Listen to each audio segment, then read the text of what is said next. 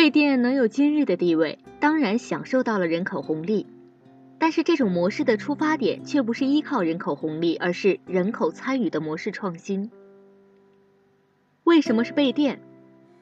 相信二零一八年以来，面对一次次登陆各大行业榜单的这个新物种，所有的行业观察者都会发出这样的疑问：备店上线于二零一七年八月，三个月后单日订单突破百万。今年三月，月活环比增长百分之一百三十三点三七，位列 APP TOP 一千榜单第一。今年十月份的二零一八年秋季中国移动互联网实力价值榜中，贝店凭借超一千万的 MAU、百分之三十三点四的高复合增长率，排在千万移动电商 APP 增速的首榜位。今年双十一，备店成交额达去年同时期的十七倍。一系列令人眼花缭乱的数据，让人震惊备店的发展速度以及社交电商在中国市场的潜力。前有拼多多，后有备店，社交电商在历经了多年的发展之后，终于在二零一八年迎来了大爆发。备店成为行业热议的对象。关于备店，其实行业了解的并不多。就此，日前贝贝集团贝店的母公司的两位核心高管张良伦和仪荣北上进京，通过三十六 KR 的创业黑马等媒体举办的年度盛会，对外系统性的分享了贝店模式的方法论。这些活动引发的巨大关注，详细的演讲全文在网上有完整的版本，这里就不再罗列了。我想透过这两位高管的分享，试图用最简单的语句来阐述我对备店以及社交电商未来的趋势的看法。为什么社交电商是全新的商业模式，人人皆可参与？贝贝集团创始人兼 CEO 张良伦在大会中分享中提到了一个有意思的观点。社交电商不是一个人的人口红利，而是全新的商业模式和商业思维。这句话有人很难理解，难道备店就没有享受到人口红利吗？社交电商到底是全新在哪里？在笔者看来，备店能有今日的地位，当然享受到了人口红利，但是这种模式的出发点却不是依靠人口红利，而是人口参与的模式创新。在过往的互联网模式中，不管是搜索引擎还是即时通讯，不管是移动出行还是游戏娱乐，我们的消费者是看客，是观众。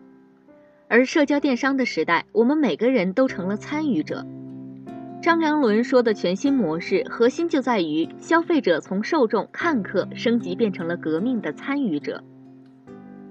贝店在去年成立，才一年的时间，目前交易量已经进入电商的 TOP 十，APP 的 MAU 在千万以上，保持每月环比百分之三十的增速。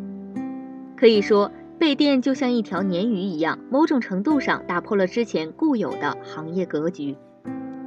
电商格局变化的背后本质是模式的裂变，而模式的变化最后深层次的原因就在于我们上文所言。原本的消费者就是消费者，而现在的消费者成了参与者和规则的制定者，消费者成为了使用者和参与者。通过网络社交，他们的主动性被发挥了出来。另外，在以往的商户生产出来的产品，我们消费者就得买什么，而现在我们的消费者需要什么，商家就要生产什么。这个变化和备店总经理顾荣近期分享过的反供应链也不谋而合。有人说，有店主四处分享相关的链接和信息，这种社交电商会影响用户的体验。相信这一年，我们很多人也被备店的店主、拼多多用户骚扰过很多次。我以为恰恰相反，社交电商因为连接了人、货、企业，打通了信息的隔阂，从长远看来，反而会倒逼体验的优化。当然，前期一定会经历一个忙慌甚至无序的发展过程。如果没有这种无序的发展，就不会有未来的合规发展，这是行业发展的基本规律。我们不能奢望一个行业一开始就是完善发展的，这是空想者的一厢情愿。我们创业要实事求是。社交电商的成交方法论其实很好理解，我们之前也讲过，我们的用户以自然的状态分享购物信息到社交网络，引发自然真实的互动。引起好友的点击、阅读、购买兴趣，从而产生口碑传播、产生流量、购买等结果。潜在消费者从社交网络中流传到电商，同时，社交电商到了一定程度会裂变出来大数据和精准营销的价值。像贝店这种平台，未来应该加速技术研发，描绘出更加精准的用户画像，从而提高营销触达精准度。从概念到落地，场景革命驱动社交电商升级。社交电商并不是一个新概念。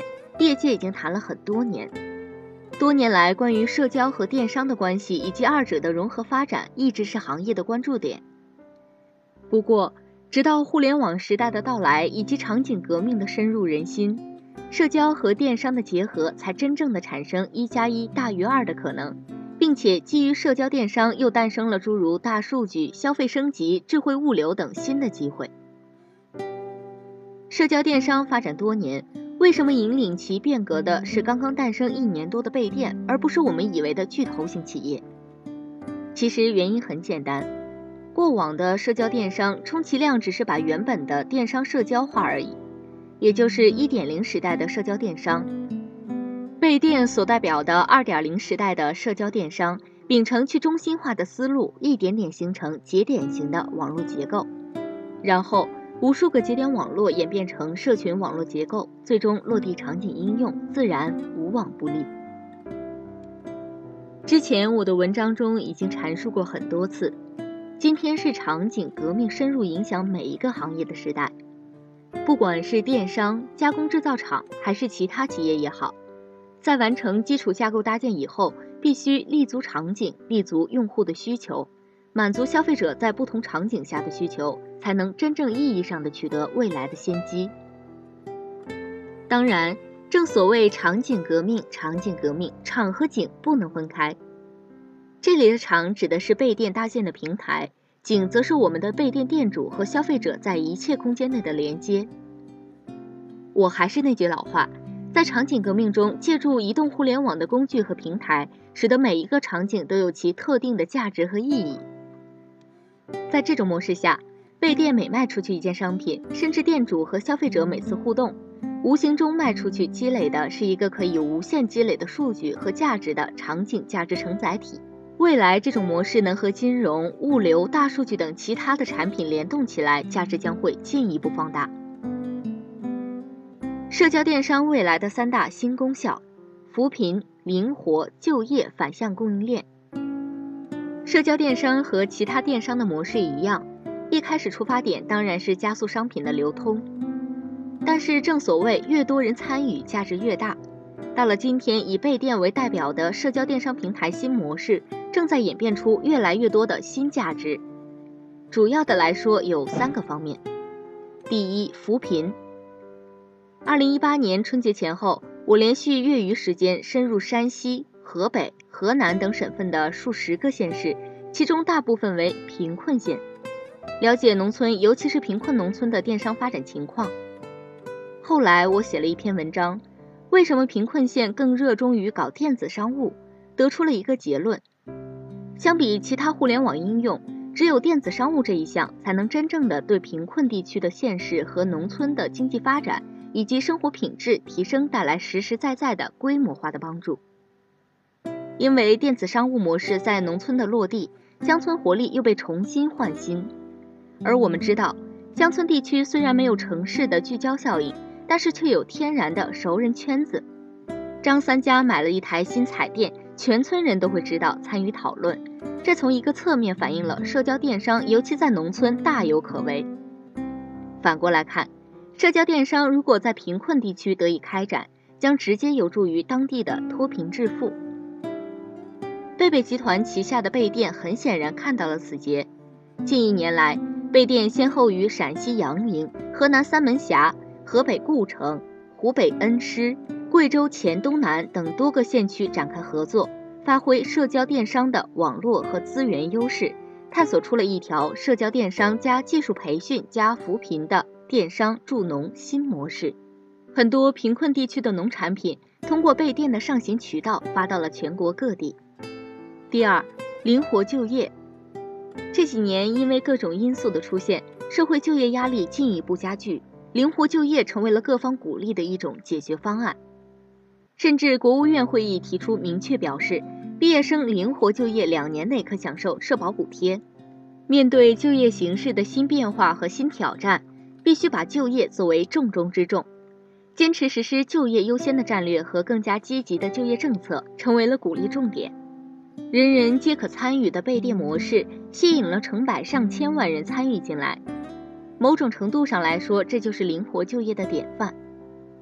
今年五月。我赶赴杭州参加了一届备电大会，采访了一些备电店主，深刻地感受到了备电不仅仅帮助到了这些人致富，更为重要的是灵活解决了就业，增强了创业的信心。